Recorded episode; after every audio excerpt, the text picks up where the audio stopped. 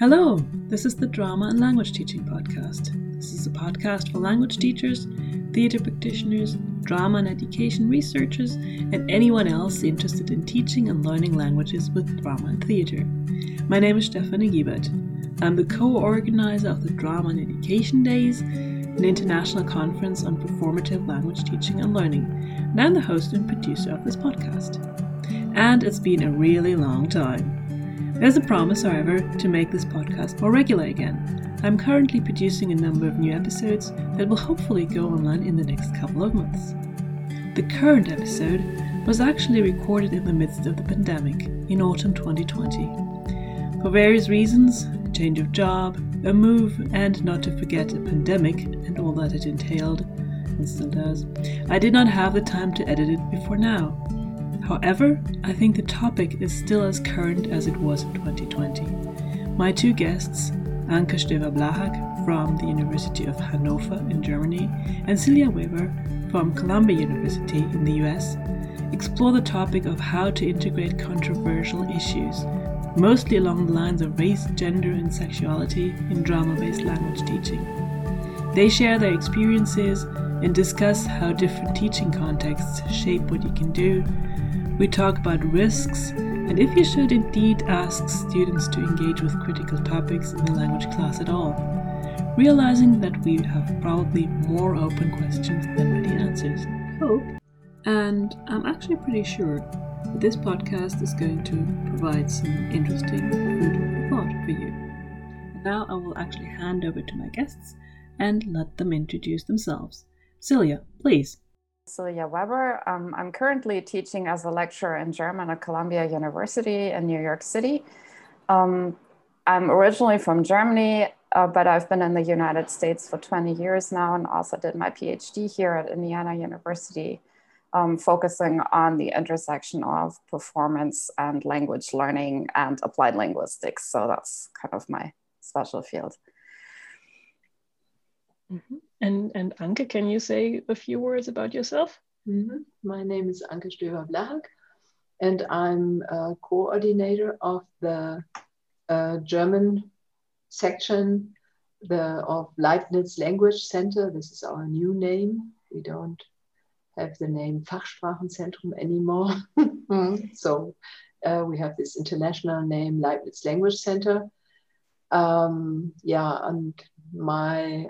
did my PhD on exploring how poems can be used for teaching vocal conversation. I came to theater, performance, drama, pedagogy, and so I'm now in this field. Mm-hmm. Okay, and I came there because I'm a language teacher.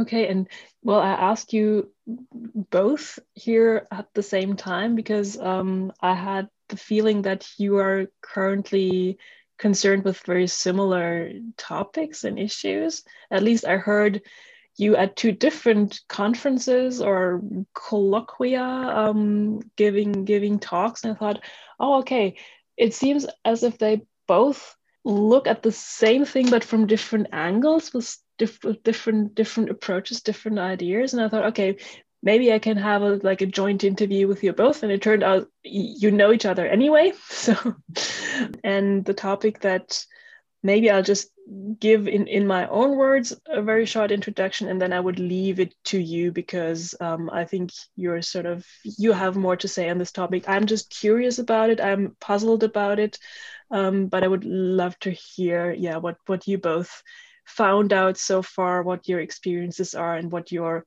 questions also still are about this. And so I'll start with Anke, who gave a talk on, I'll translate this from German, on values in language teaching, Werte im Fremdsprachenunterricht, and taboo topics in language teaching or in drama-based language teaching. So that's what I heard from Anke, who told us about some very particular experiences in one of her recent drama courses, I think. Mm-hmm. And Silja, I heard at the Scenario Research Colloquium where you had such a nice title, or a nice subtitle, A Series of Mysteries was the subtitle, and Performance Pitfalls and Possibilities, Inclusion and Equity in the Classroom. And I love this Series of Mysteries because apparently it's a topic where we have more questions than answers. Okay, starting to think about, can I both bring you into this? Then I did a little bit of research on, I started with just the word taboo topic and FLE or language teaching. And I found that there is a little bit of research on that in Germany. So for example, currently there's a survey among trainee teachers, what they think about taboo topics in English language teaching.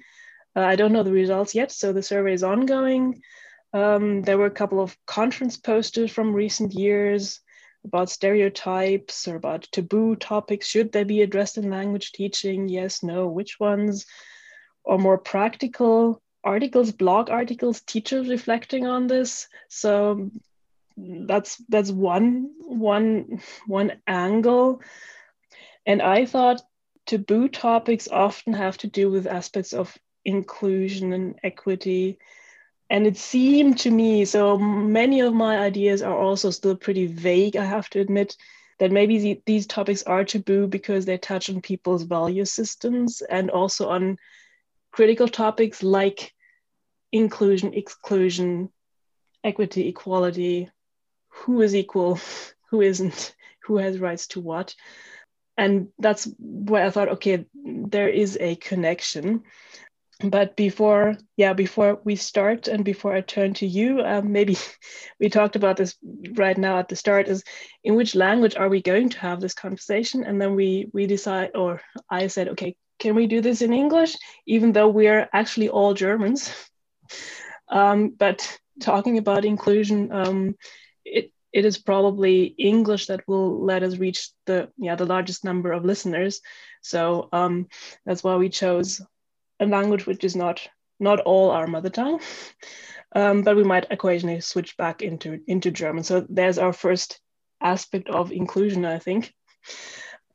I'd like to know how or where your interest or your concerns with these topics started.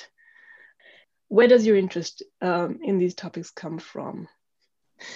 I don't know. And I know Anke had a fairly concrete experience. Maybe you can tell us about that. Yeah, the question of what exactly do I teach is always in my mind when I'm teaching, but it's not that I'm always thinking about it. It's not present always. But last year I had a course where it was some sort of coming out story. A young 17-year-old man made some experiences, and he found out at the end that he was gay. He is gay. He had different experiences, and they were shown. And it was originally it is a novel, and it was put into a theater play. In Hannover, and I choose this theater play as a basis for my course. I developed a course concept together with Berbe Jokshis, and it is some sort of collaboration between theater in Hannover, the State Theater, and the Language Center. So I go with my course with the students. I go into one play, and we develop our own play on the basis of this play. Berbe said it's like a comment from the students to this play, and the play I choose was Nackt über Berlin, written by Axel Ranisch. I have to mention this because the author himself is gay. And we saw a reading. He read himself. He came to the theater and he read out of his novel. And he is a very good performer and he's a very good reader. And so the students saw this man. They were informed about the theater play. They saw the theater play, and then they developed their own play. Mm-hmm. And in the theater play, there are several themes. Family, teacher, school, and it was being gay, finding out that he was gay. And after this play, when we saw this play, I asked the students what topics did you see, and they had a list of topics, and they choose four. The friendship was another one. They choose these four topics. And one of these was being gay. So it was not the only theme, but it was one which was very dominating in the play. And what was interesting for me, it was an international course. There were students from China, from Iran, but also from Europe, Polish students and French. Mm-hmm. And they had very different views on being gay and very different experiences, from almost nothing to it's just normal. And it was very interesting to watch the people in the course dealing with this theme, which was for some very new and for some not. Yeah, there was always in my mind this one special theme where two boys, one from Iran and one from China, they choose finally the roles of two gay young men who wanted to live together, and they had absolutely no idea what it is or what it means to be gay. And they were sitting in the middle of our classroom, and they discussed, how can we show that we are gay? Mm-hmm. And to me, it was like a goosebump because it was so, they were curious, they wanted to know, they discussed it with each other, but also with the rest of the class. And there were I cannot say there were no prejudices, but it was really, they wanted to know. They had a question, and for them it was very surprisingly for themselves too. And of course there were scenes where they felt awkward, where they felt embarrassed, and there was the way out of that was laughing. They laughed together. They never laughed about somebody, but they laughed with each other. When it was too embarrassing, they laughed. And it was it was an experience which was really touching. And for example, because I saw that in your presentation, Silja, they were out of their comfort zone, everybody.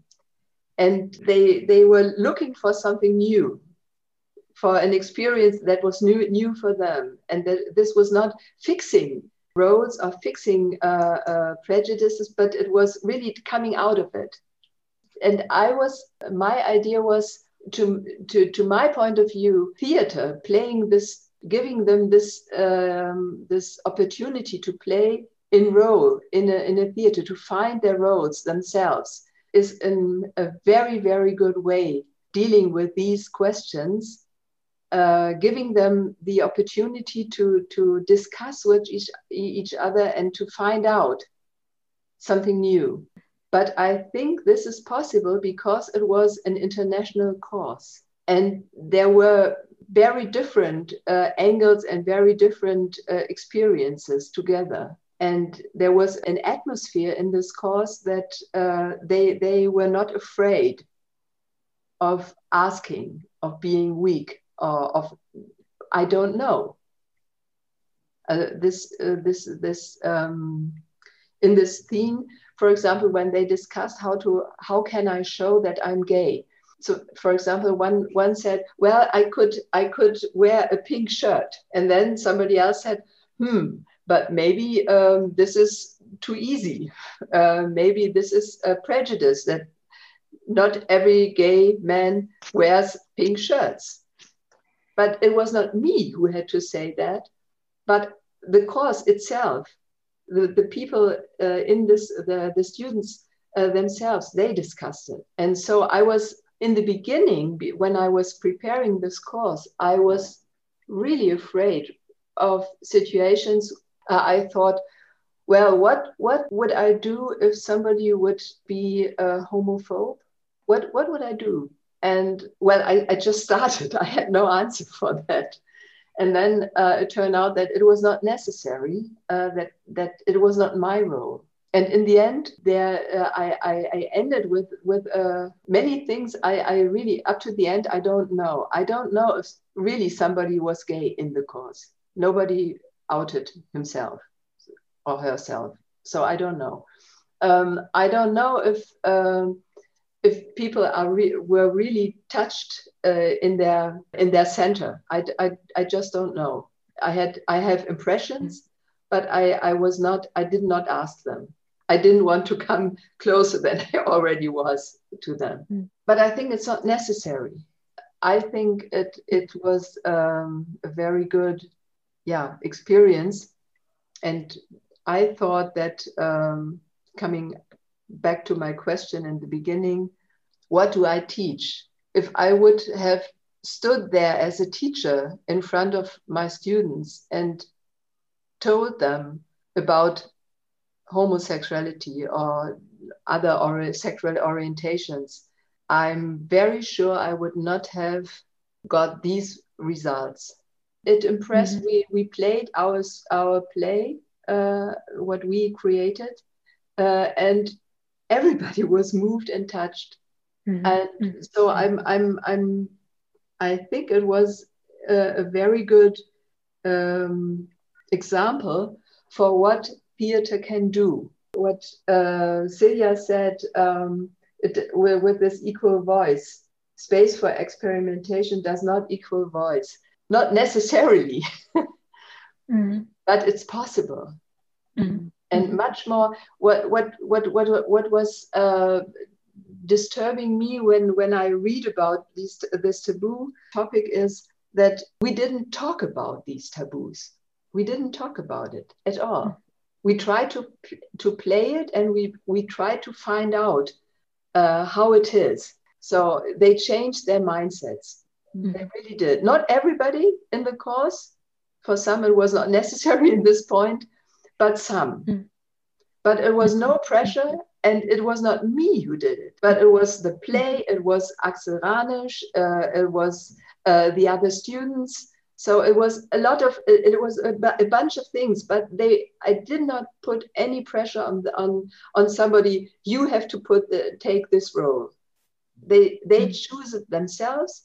They develop it themselves, and I'm really sure, I'm absolutely sure they changed their mindsets. And I think this is something theater is possible to do that. And I'm absolutely sure if I think about a normal teaching situation, if I would go into a class and tell my students, today we talk about taboo.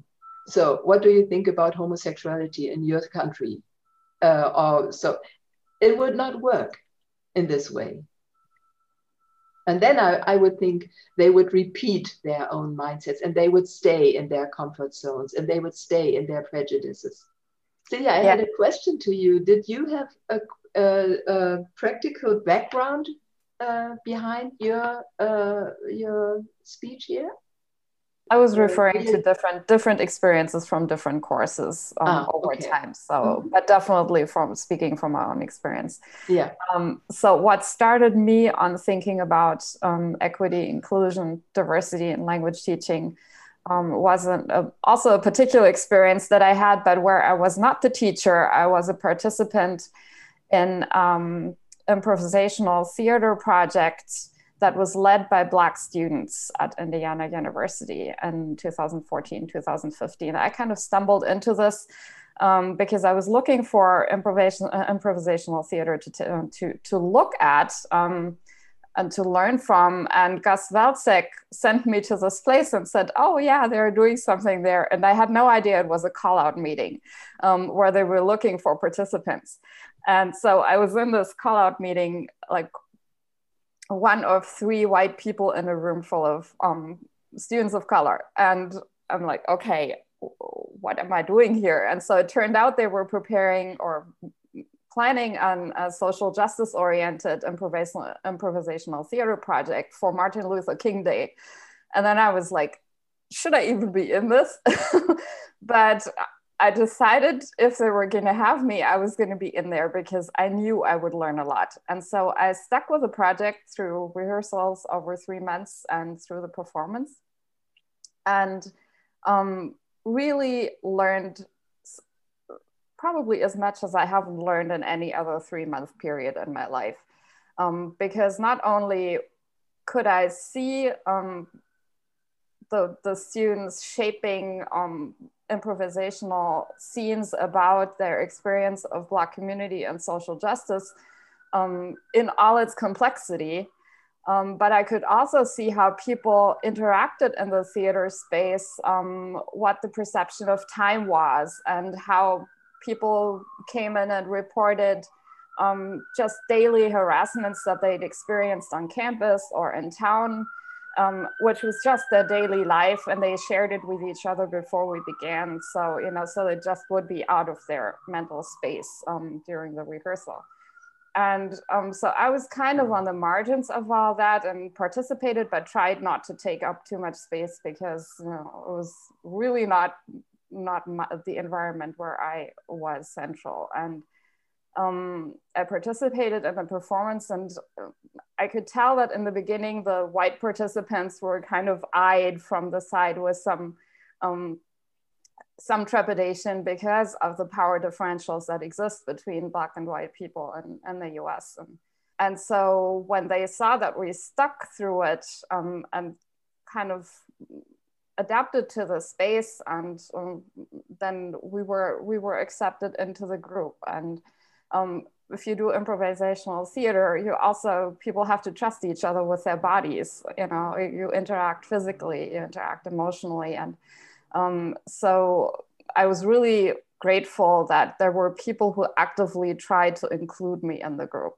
And so this was a learning space and that felt a lot more healthy to me than my very white department that I was really in and supposed to be doing exams in my graduate school program at. And I figured out that it was partially because vulnerabilities like commitments to family, work requirements, illness, whatever, could be brought into the space and talked about. Discrimination could be talked about because it was just a reality for those people. And it was acknowledged, and it was, you know, it was clear to everybody that those things would affect how we worked in the theater space. And in my department, we never talked about personal stuff. It was just academic, basically. You know, among graduate students, you would talk, but you would not really get into personal stuff or discrimination or talk about race or anything like that. And so it was a space that also felt healthier to me because all that was on the table. And so I came back to my department. I started reading about inclusive teaching, about anti-racist teaching, and I brought some of the ideas back to my department. And one of my colleagues said, well, why do we need to include more diverse materials? Why do we need to make all those changes? We basically only have white students.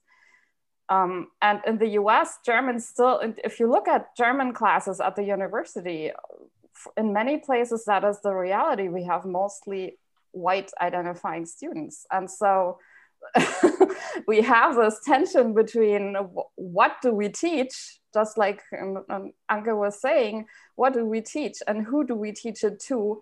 And what is our responsibility as teachers? And so since that experience, I've been trying to think more systematically about how do I include on topics of diversity. And in the classroom, how do I make my space more equitable? How do I make it into a space where people will feel free to talk about their vulnerabilities and talk about power differentials and interact with them in a way that's productive?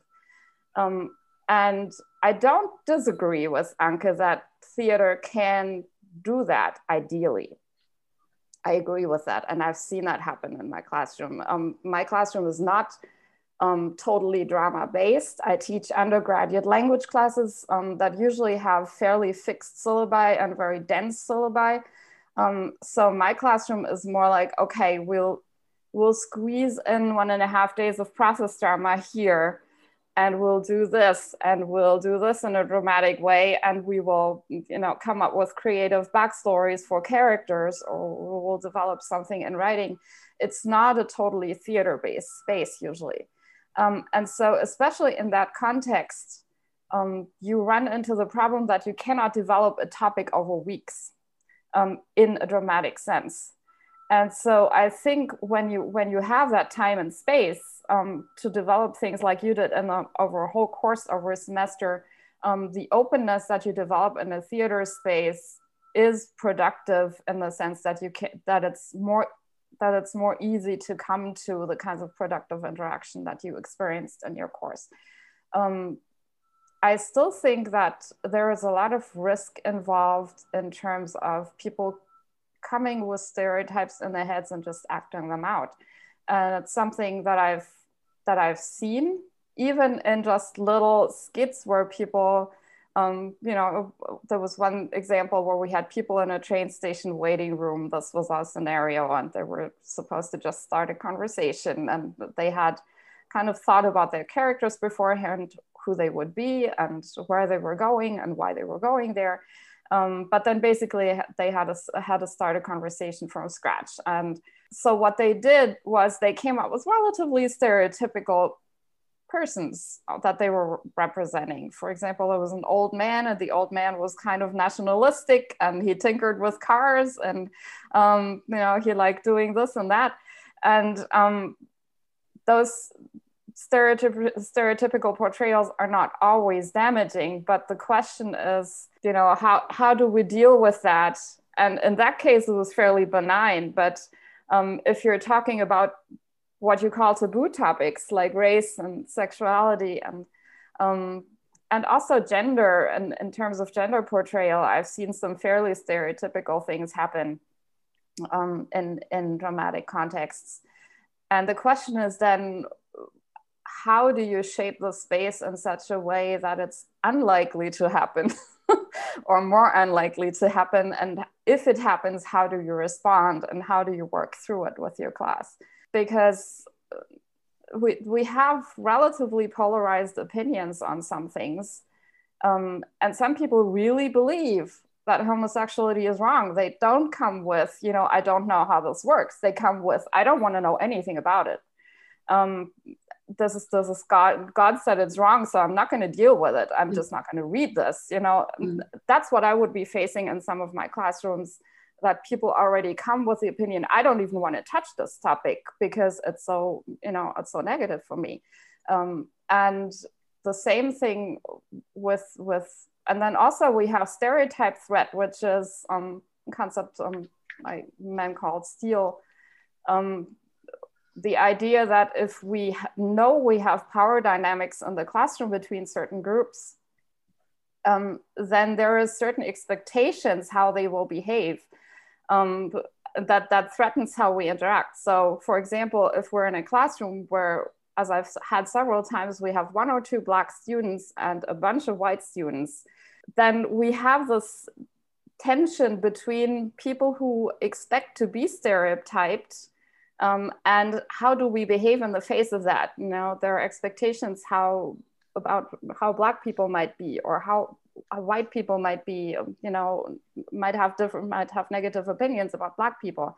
And so to deal with those preconceptions and the fear that arises from them in interaction, I think that's really hard. And that's also something that bleeds into drama spaces where people will just be afraid of creating, because they know there is this difficult and contentious space there. And so that for me is one of the dangers as well, that what you were talking about, Anke, this open exploration, what does it mean to be gay? That's a nice thing to happen, but I think in many cases, the openness for that just isn't there in my experience, because people are so afraid of hurting each other, and in some cases for good reason. Yeah. So, yeah. But the good thing is, in my course, that there was a variety of topics they could choose. They were not forced to choose homosexuality, mm-hmm. but they could also choose, for example, family life, and they could choose friendship. So what I think which is difficult if when the scenery you described, when it is the only topic they should talk about. If somebody doesn't want to talk about homosexuality, I think it's okay. I think it's not okay to force someone in a language course to open himself for new ideas about homosexuality.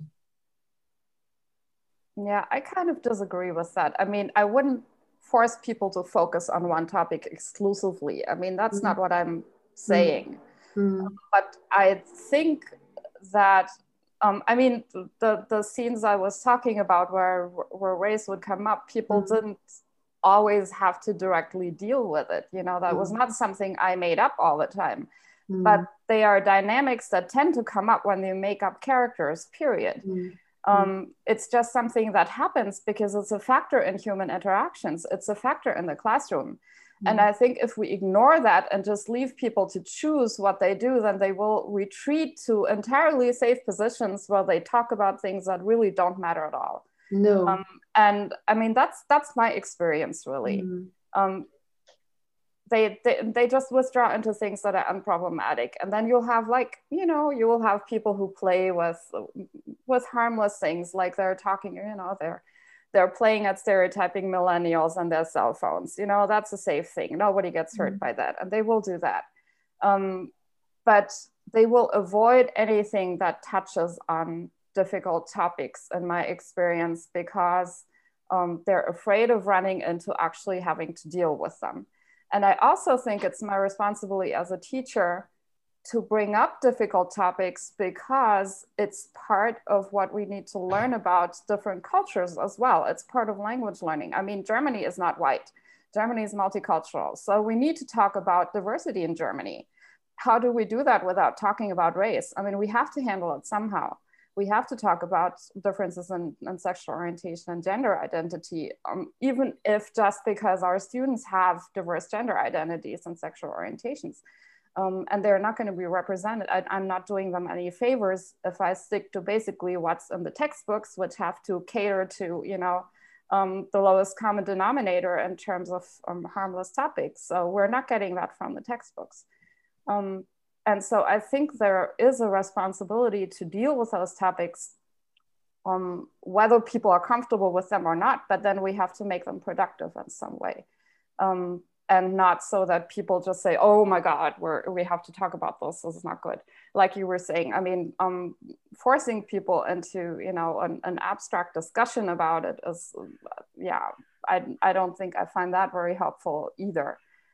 But then the question is, how do we create spaces where that actually becomes productive and where people do confront the topics, And it happened for you because you brought in a play that was about homosexuality, and it was a major topic.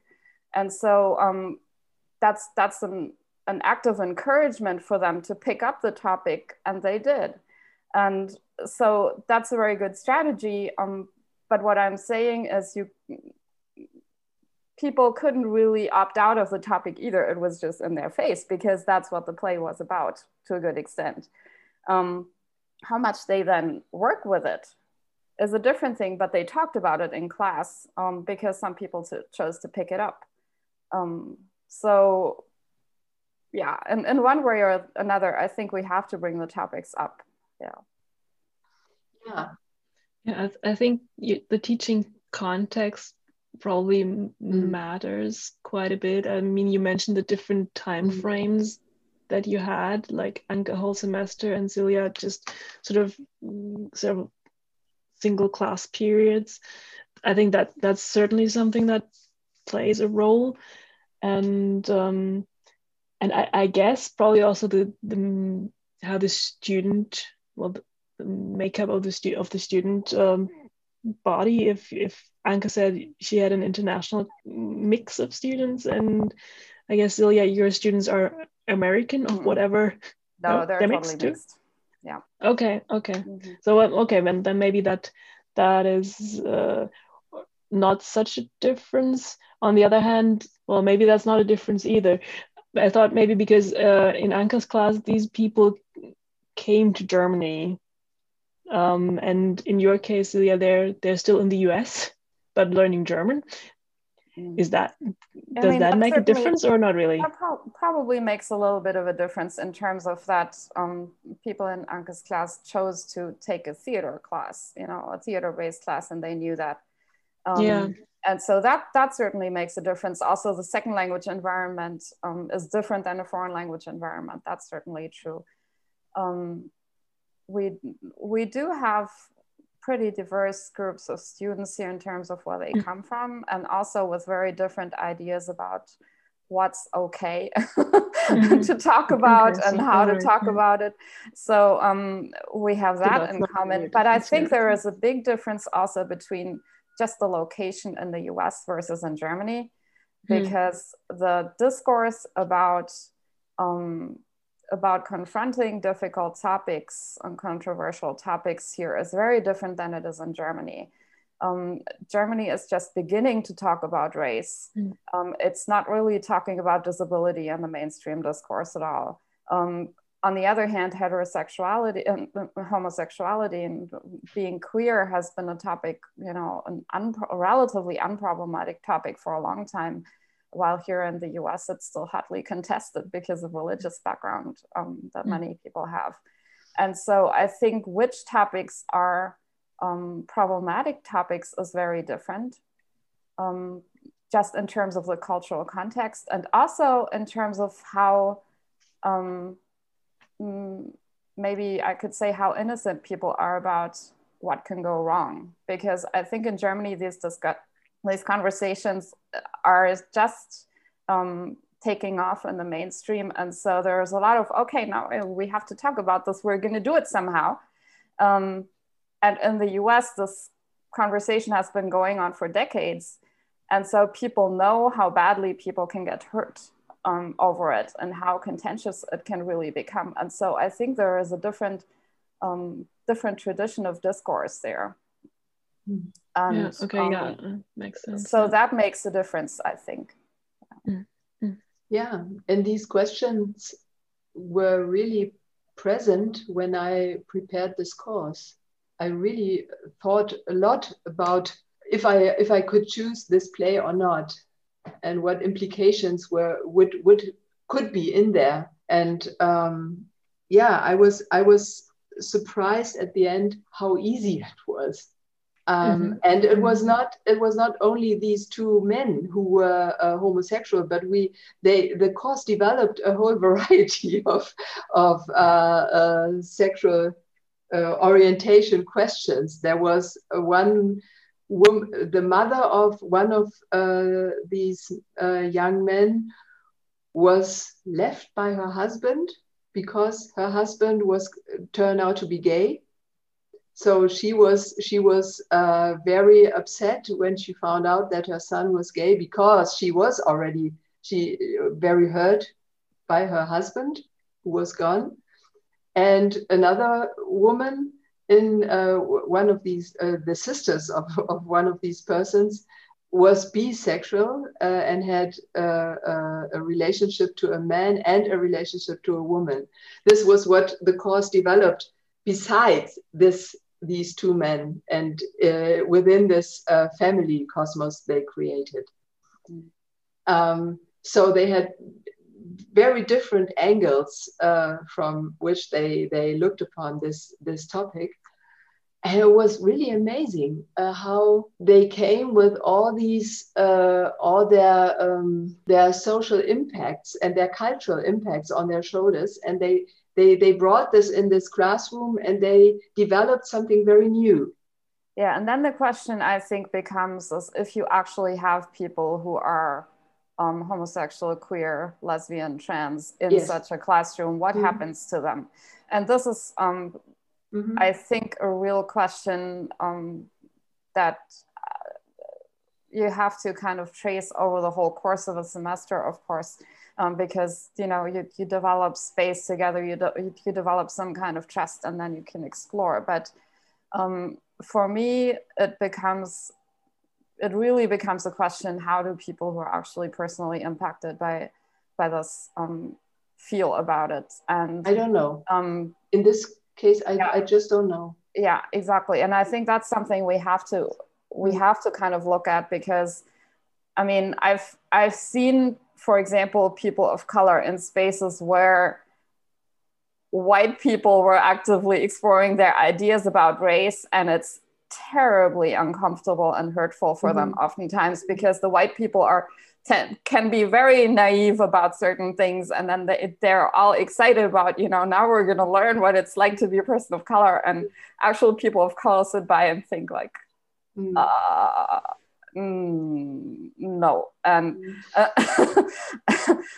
and so for me the question is, who is learning something at that point in time?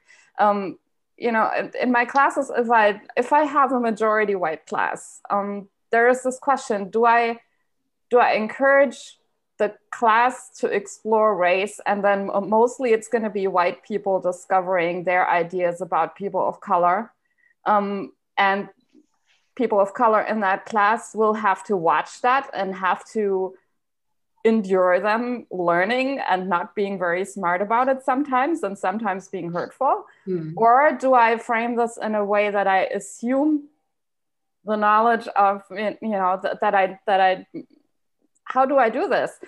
Because at that point I'm just teaching the white students, you know, I'm not teaching the students of color, because they know what it's all like. You know, I'm not teaching them anything, and I would not want them to have to teach the other students either. I can't mm-hmm. say, you know, you're the representatives of this group, and now you're going to teach us how this is. Mm-hmm. I can't do that either, you know. Mm-hmm. So the question is, where is the balance between, okay, we have to learn about this, but we have a diverse group, and some of our group know all about this. They don't have to learn about it. And also they shouldn't maybe be exposed to other people kind of naively exploring those structures of discrimination, which can be hurtful. So that's kind of a very, very difficult balance, which I don't have ultimate answers to, but that I've started thinking about more and more in different contexts where there are power differentials in the classroom already. But do you choose these topics and when you prepare your lessons, do you choose these topics and say, okay, I will. This would be a topic of this semester. Do you do that, or do you wait until it develops, or how does it come into your classroom? Oh, both ways. I mean, I try to thread a little bit of all kinds of diversity topics through the whole semester, because if we just do it as like a multicultural studies unit, for example, that's kind of isolating it and putting it in a bowl. Okay, this is a separate thing that we're talking about. So I don't want that. So what I do is I weave perspectives from people of color or from queer people, or I weave like queer characters into the grammar exercises, whatever, you know. So whenever I can, I include them, or I include a poem by an author of color in German-speaking context, whatever. So that's the materials part. I try to strategize my pedagogy so that I can support people who come from different cultures. I mean, that's a strategy part, and we could have a long conversation about that in terms of just how the course is set up and what gets evaluated. But also, I will bring up specific topics and say, you know, for example, we have a unit on how Germany deals with its past right now. And so what I will do is, okay, yeah, now we have this great conversation about, you know, how Germany deals with its past in the Second World War. Well, are we talking about colonialism at all? And that's a conversation that in Germany is just now starting to become a serious conversation, and that for decades has just not been there, even though people of color in Germany have pushed for it. And so I include that, yes. How many hours do you see your students in a week? It depends. Some classes are 75 minutes 3 times a week, and some are 2 hours twice a week. So that's so about... Very rarely. It's not very, very long time a week. No, it's not a huge amount of time per week. And so, you know, the question is then, how do you bring in drama spaces into that kind of work? And I do it occasionally. Right now, I don't do it very much because the syllabi are very tight. But when I have space for it, I will have to carefully think ahead of time what kind of space I want to create for them to explore, and how I can encourage different levels of participation so that people actually do have a way to step back and say, okay, this is getting really uncomfortable for whatever reason. And also have to plan in a lot of reflection time in terms of stopping and after, you know, a scene or half a scene, or saying, okay, what did we just create? How did we shape our characters, and have that conversation? And I think that's, in the end, that takes up more time than the actual drama, because we have to think about how do we create a scenario? How do we create a fictional world? Even when I try to set up the space in a way that doesn't encourage stereotyping, or that tries to encourage productive engagement with certain concepts or with a scenario, and we still have to do all those reflections and say, okay, what did we just do? What did we assume when we built these characters? How did the power structures work? And so I think that's a really important part of doing drama, that we play it and we explore, but then we have all this reflection. And you had that with your students as well, because they were talking about, you know, how did we do this? The other thing is that my level at which I teach German is probably also slightly different from yours, because I teach mostly into intermediate level. And so the German that we have available for doing drama is still quite fragmented. And so we have the tension between, do we do this in the lingua franca, which is English, which would take us away from German exposure in this limited time that we have in class per week, or do we do it in German and then risk a lot of misunderstandings? So that there is that as well. Yeah, that's really, that's also something that I mean, I've been kind of probably avoiding critical topics in my classes. I mean, I have multicultural classes, and I guess I've not been brave enough to bring in topics that might be controversial, or that might lead to a situation where we would really need to take an hour or so to talk about it. I mean, I also have only like shorter, I mean, I don't have a theater course. I teach a language course primarily. And so when I do drama-based units, they're mostly on, let's say, safe topics, harmless topics that don't really go into personal or questions of race, gender, violence, whatever. But on the other hand, I have this multicultural group, and I feel that there are tensions between, I mean, I have students of different colors in my class, and I sometimes do feel that there is some kind of tension and prejudices against the others, but I honestly don't know how to deal with that as just the language teacher. So this was also one reason why I was so interested in hearing from you what your experiences are, and so I don't have a whole lot to contribute on this, only that I can say I find it very difficult. I think a wonderful option I have in this concept is the Zusammenarbeit. Collaboration? The collaboration with the State Theater. We have workshops in the theater with the theater pedagogue. Well, they are responsible for bringing theater into schools, usually. Mm. So they go into schools, they go into classes, and they prepare visits from these classes in the theater. This is their job. And so they are trained. Community outreach. Yeah, and so they are trained in teaching theater to people and preparing such theater visits. And I think this is really, the more I think about it and the more I discuss it with other teachers, it's really wonderful, because the theater play we have as a background, it gives many opportunities for students, where what I try to do in the beginning is to connect the play and the main ideas of the play with the reality of the students. I try to find some connections. This year I'm very brave this year. I try to make, I will give my theater course online, partially online. No idea how it will work out. It will start next week. Oh.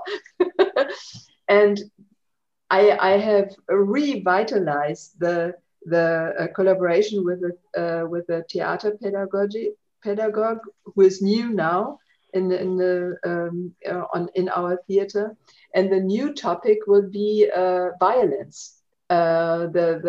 It's the story of a young woman of 70 years. She will turn 18 during the play, and she with two friends. She is Turkish, with Turkish background, and with two girlfriends. They beaten up a student. They get beaten up, or they are beaten. Mm-hmm. They themselves, the girls, and they are attacked, and they kill the students in the end. Oh, they beat the students up. Okay. Yeah. Oh. So it's real brutal violence, and it is the question, how comes this violence into this young girl, and how does she deals with it? It's divided into this group, and so I'm not sure what this course I will now expecting. I haven't seen it yet. What they will make out of that. It's another very new topic. But the more I do that, the more confident I am in this concept that I make. It's like an offer. I offer this play and the roads and what it's a way to see the world and to deal with the world, and now the students can give a comment to that. With the violence, I do have a question. I mean, how would you make sure that if you have people who have experienced violence and have been traumatized by it, that they don't get hurt while this conversation in class goes on? I have no assurance to that. But absolutely no assurance. But do you have a way how you could trace how people feel about the work in class at any given time and respond to it somehow? Because at least here, that really wouldn't fly, especially now with the violent police violence and domestic violence that people have in their backgrounds and generational trauma. So that's something I'm really worried about, that not in terms of the discourse that we have about, triggering, that's misused a lot of the time in terms of, people get triggered by the least little thing.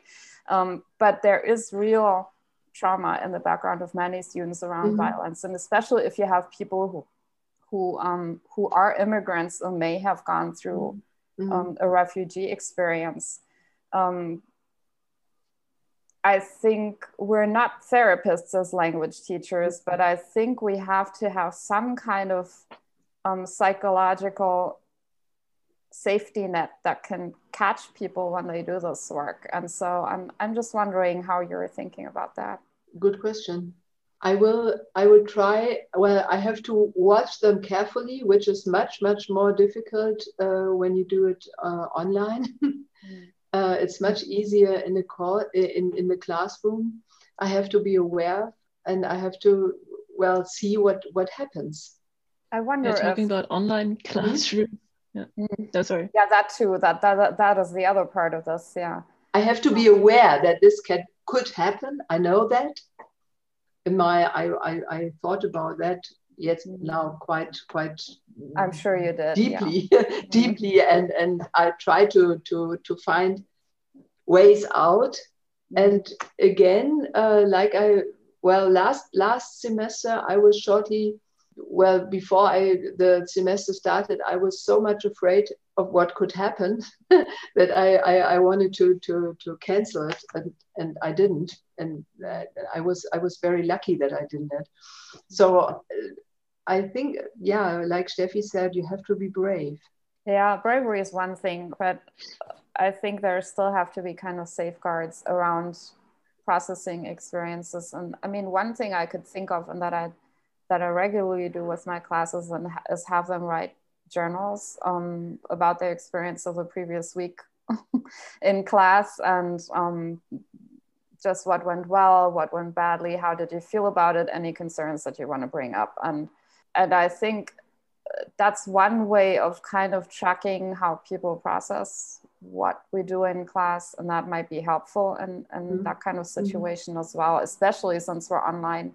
And it becomes difficult to always track how people feel, you know, on a screen. You don't always see what's, and even in the classroom, I mean, people don't always show their feelings, you know, they may keep poker face and something totally different may be going on in their brain and their hearts. And many things you can't think in advance. For example, with the topic homosexuality, when I was in the middle of the course, I had to give a speech here in the university for other language teachers with refugees. They were teaching with teaching refugees, and I didn't have this in the concept of my speech, but I because I was so touched and so moved, I just make an excursus and talked about that, told them what I just experienced in this course. And later, when one man of the audience came to me and told me that he was very much impressed and he found it very good what I did. And he said he himself was gay and he was a language teacher internationally working, and now he was the head of one of the language centers in one university here in Germany. And he said, yes, I had a text in one of my classes a few weeks ago about marriage of homosexuals. And when I talked about this topic, I had a lot of work to do to prevent one of my students to go out and out himself as homosexual. And I was surprised, and I said, why do you want to prevent him? Why don't you want him to talk about that he is gay? And then he said, well, do you know how refugees live? He has to live in his refugee community here. And if he goes out and say, I'm gay, and it's no problem in Germany, it is a problem in his community. And for example, this was a side effect. I didn't think about it before. And it was not a problem in my course, but it could have been a problem. And I would have not been aware of that. Yeah. So, but there are so many aspects. I just can't see in advance, so sometimes I have the impression I have to jump in it and see what happens and try to be as honest and as well informed and as sensitive as possible for all what is coming. And what I think is very important is create an atmosphere of confidence in the course, and up to now it was never ever any problem. Yeah. And I hope it will continue even under this online situation, that I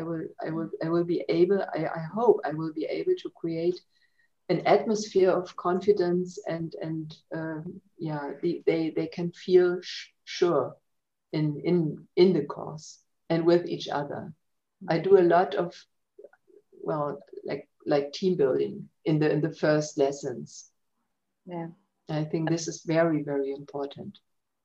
Yeah, I agree. And I'm certainly the last person who would say we shouldn't take any risks and just keep everything that's difficult and potentially hurtful out of the class. I mean, that's not what I'm saying, certainly. Mm-hmm.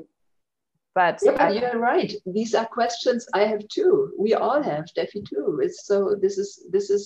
And I had one situation in one of my courses where I talked about homesickness, which is in one of the first lessons I gave in this course, and suddenly one of the students jumped up and cried and ran out of the room because he was so homesick that he couldn't stand there. And I was shocked, and I thought to myself, this is what I never wanted to experience, and that's why I never did drama, and now I do drama, and now I have this in my course. But it turned out that it brought the students more together, and one of the others followed him and helped him out, and then he came back, and I said to him, do you want to talk about it? And he said, no. And I said, okay. And then he sat there until he was able to participate again. Mm. And it was no problem. It was one of my beloved students, most beloved students in the end. So difficult. Yeah, which I think, again, is probably, I think you can deal with it easier in a theater course than in a language class where there's maybe 25 people of whom at least half are focused on, okay, let's get this language taught and I want my grade, mm-hmm. and okay, let's not talk about personal sensitivities. Yeah, and also theater is about the body and it's about the emotions, and people sign up for that, you know. Mm-hmm. Mm-hmm. And as Stefanie was saying, in a language class, mm-hmm. That is much harder to negotiate. Mm. But still, my course is a language course. Mm-hmm. Yeah, but if people, but it's advertised as a theater course, so I think that probably does make a difference, because it's the conscious decision of students. The title is wait. Mündliche Kommunikation mit Methoden des Theaters. Yeah. Also mündliche oral communication, oral communication theater methods. With theater methods. It's a method. Mm. But it's in the title. It's in the title. Whereas my class is German. Mm. Yeah. So my students basically are not aware. I mean, when they have to start that there might be theater, and they have to take it. And mine don't have to take it.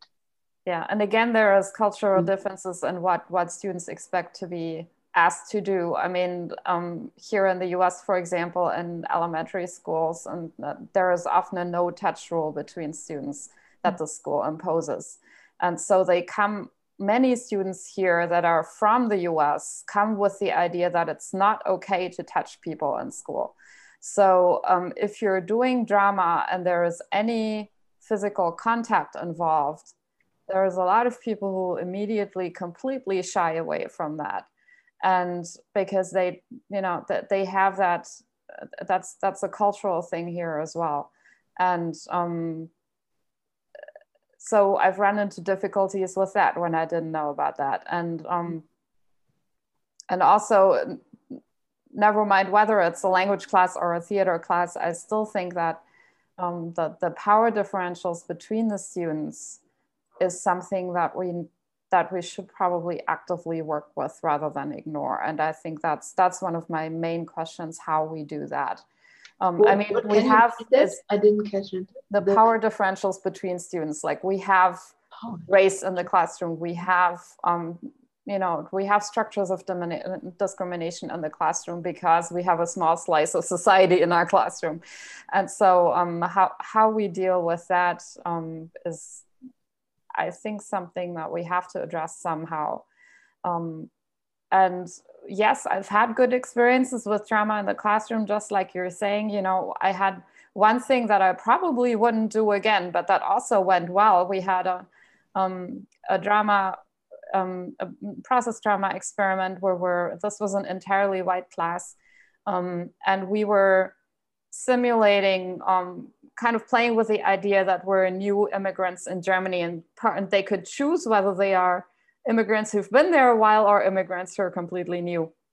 And so we had this town hall where basically immigrants who'd been there a while would inform the newer immigrants about things that they needed to know. And so we had the two groups prepare separately and prepare their characters, where they came from, why they came to Germany. And then they prepared the older immigrant group prepared some information on housing and on childcare, on school and whatever. And so then the newer immigrants eventually walked around and at different booths and asked the others for information. And it was really interesting to watch, because most of the time personal conversations about their individual backgrounds as immigrants ensued. And so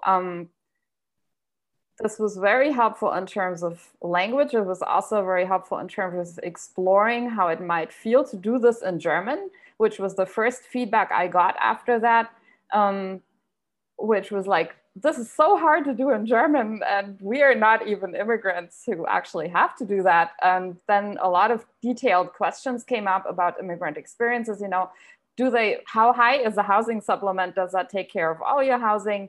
How well does integration in schools work? And so they came up with a lot of really productive, detailed questions about actual immigrant experiences, because they knew they did not have that experience.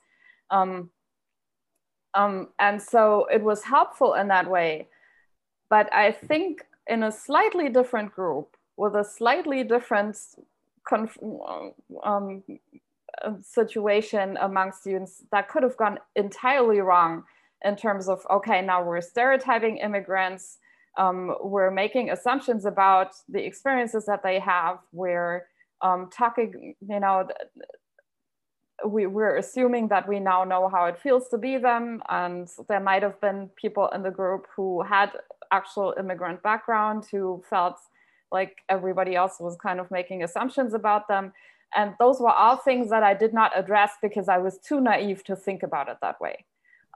This was relatively early in my teaching career, and I just thought, you know, we'll do this with drama and I'll trust the process and it will go well. And it happened to go well, and it happened to come out productive, but it could very easily, with just a little bit of difference in the dynamics, it could have gone entirely haywire. And so this is something that in the same format I would not do again. I've heard since from people of color and from people who are immigrants to say, don't simulate those things, because they just create questions, yes, but they also create a lot of stereotyping. They create situations where people who don't have the experience pretend they have the experience. And then afterwards, they tend to think they know more about it, which they don't really. And you're recreating power structures in the classroom. And so it's really problematic for me to think about doing something like that now. And, you know, you can have arguments on both sides here in terms of, you know, this can turn out so productive because they had all these helpful questions afterwards that we could talk about and actually draw on genuine immigrants' experiences in Germany. And it led to that, and kind of had them empathize with the situation. But then when you go deeper, what are we really empathizing with here? Our own imagination of what it's like to be immigrants. So that, you know, there is a lot of room for things going wrong and people ending up with, with more confirmed ideas, or with feeling good about themselves that they're not in that situation, or, you know, just a lot of problematic structures that we don't really address then afterwards as a role. And so, yeah, I've become much more cautious about taking those steps and simulating things that experiences that people don't really have as a group. So definitely difficult. I mean, I don't think I've actually tried it in my language classes. I mean, something like that happened when I was teaching trainee teachers, and we tried something about immigration, and then a student raised the question of how can we even begin to imagine what these people really went through. And that sort of also got me sort of like thinking, yeah, I've probably also been a bit naive about it up to that moment. And I mean, I've never done it in one of my language classes. So this was just this one teacher workshop or trainee teacher workshop where this question came up. And since then I've not worked with that topic again, because I thought, oh yeah, okay, you do have a point. But I don't have a solution. I don't have an answer of how to deal with it, but then that's, I guess, a general question with drama, because we're always asking people to imagine being someone else. I mean, of course, as soon as power structures come in, it gets difficult, but it's a very basic question of drama. I mean, how far can I go? Or do I have to say, I cannot ask anyone to be anyone else, because how would they know? Yeah.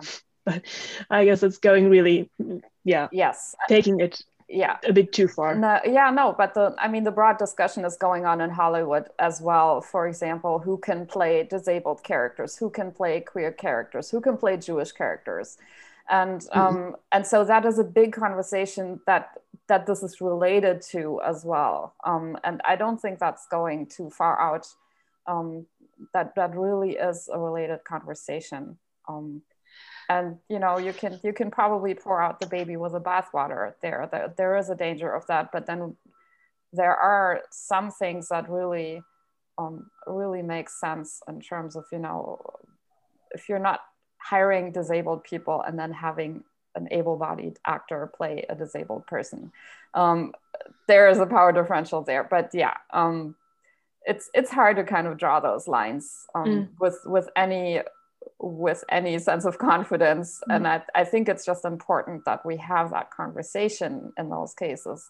And especially that we hear from the people who are affected by the power differentials. I mean, I'm assuming we're three white women sitting here talking about things that have to do with race and have to do with, you know, things that we may not be experiencing at all. And so what I think is we need to hear more from the people who are actually affected negatively by discrimination on those power differentials that we're talking about with these taboo topics, and then hear from them how they would handle that. Or how they would experience something like that, or how they do experience some of that. And I think it's not enough to just talk to one person and say, you know, I did this, what do you think about that? And they say, oh yeah, it's fine. But just generally read what they are saying about, you know, simulations in class and theater and how to handle these kinds of structures in the classroom. And then listen to them, because they have the experience from what for me mostly is the other side, which is the side of discrimination. You know, I'm queer, but I'm not a person of color, and I'm not poor, and I'm not a refugee. And so I don't have those experiences. So I think what I'm trying to do more and more is listen to the people who actually have those experiences and see how they view classroom dynamics.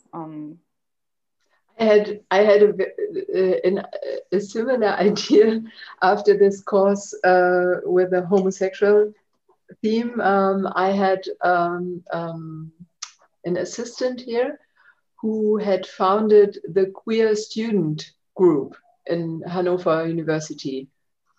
And at the end of the course, I asked her if she would be willing to talk to the students about her life as a queer person at the Hannover University.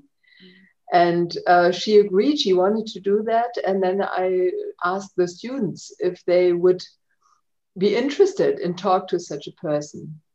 And their very first reaction was, oh, no, this is discriminating for this woman. It's not possible. Imagine this woman, she is all by herself in front of our course. No, no, no, no, we don't want to discriminate her. And then I said, well, but I asked her if she would be willing to do that, and she agreed. And I asked her because she was already openly talking about it, because she founded this queer group, and they were in public. She was kind of public person. She went to demonstrations, and she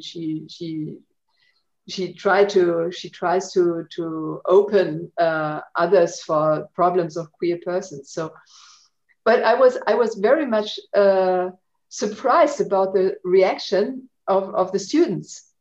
And at first I thought they were discriminating her, but their intention was to protect her.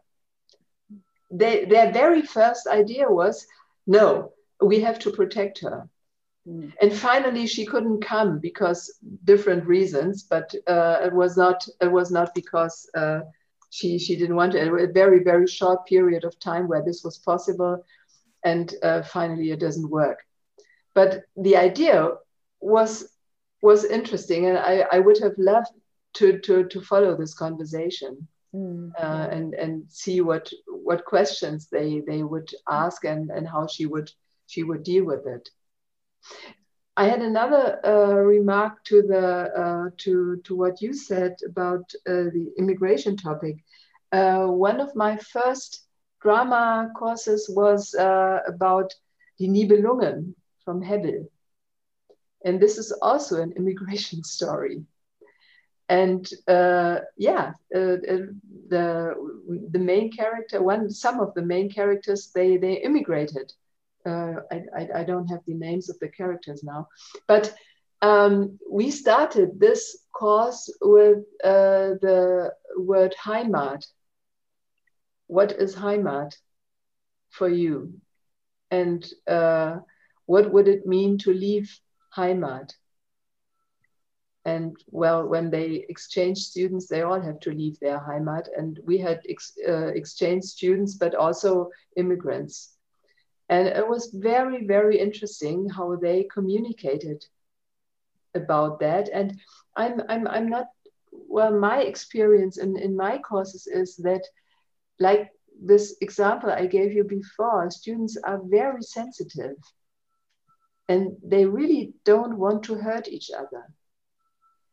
They don't want, explicitly not. And I'm wondering why you are so much afraid about this that they. Because, well, yeah, it's a different atmosphere. Obviously, it's a different atmosphere in maybe in the U.S., maybe in your courses. I don't know. Among your students. Because my students, I have no experience that they willingly hurt each other. No, and I don't either. Okay. But we're often naive enough to still do it. Yeah. Okay. I mean, that's the problem. It's not that people set out to hurt each other. I mean, definitely not. Mm-hmm. Okay. But you know, we've had occasional examples where somebody is avowedly taking German because they sympathize with National Socialists. Mm-hmm. I mean, we've had that, but mm-hmm. that's the exception, you know, that mm-hmm. really is the exception. Mm-hmm.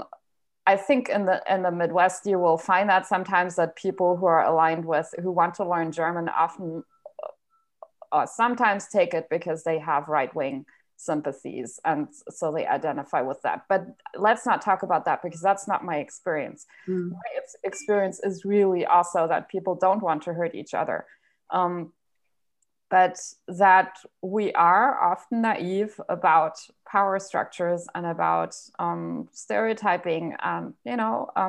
Students come in, they're like 19, 20 years old, And they may come from environments where they haven't been exposed to a whole lot of diversity, or they may just, they may just have certain ways of thinking that they've grown up with through TV or whatever.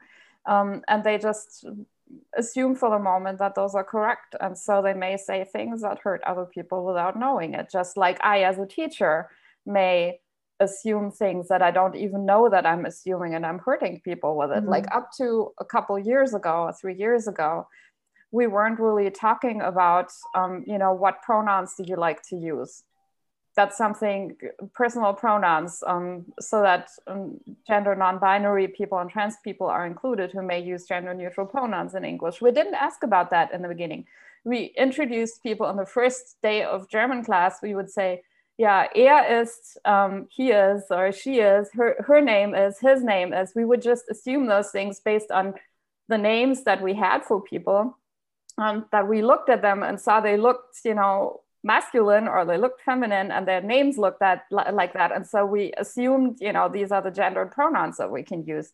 Well, for a few years, we've changed that now. We do surveys before class and ask people, what pronouns do you actually use in English? And we introduce people on the first day of class. If we don't know what their pronouns are in English, we introduce with das ist, that is, so we don't assume gender. And this is one of the things where I wouldn't even have thought that was a problem 5 years ago, because I just didn't have it on my radar. And since then, I've learned that many trans and non-binary students have exactly that problem, that people on the first day of class go through the roster and there is an assumed gender immediately ready for them, which may not match at all what they self-identify with. And I didn't have that problem. I didn't have that on my radar, and now I do.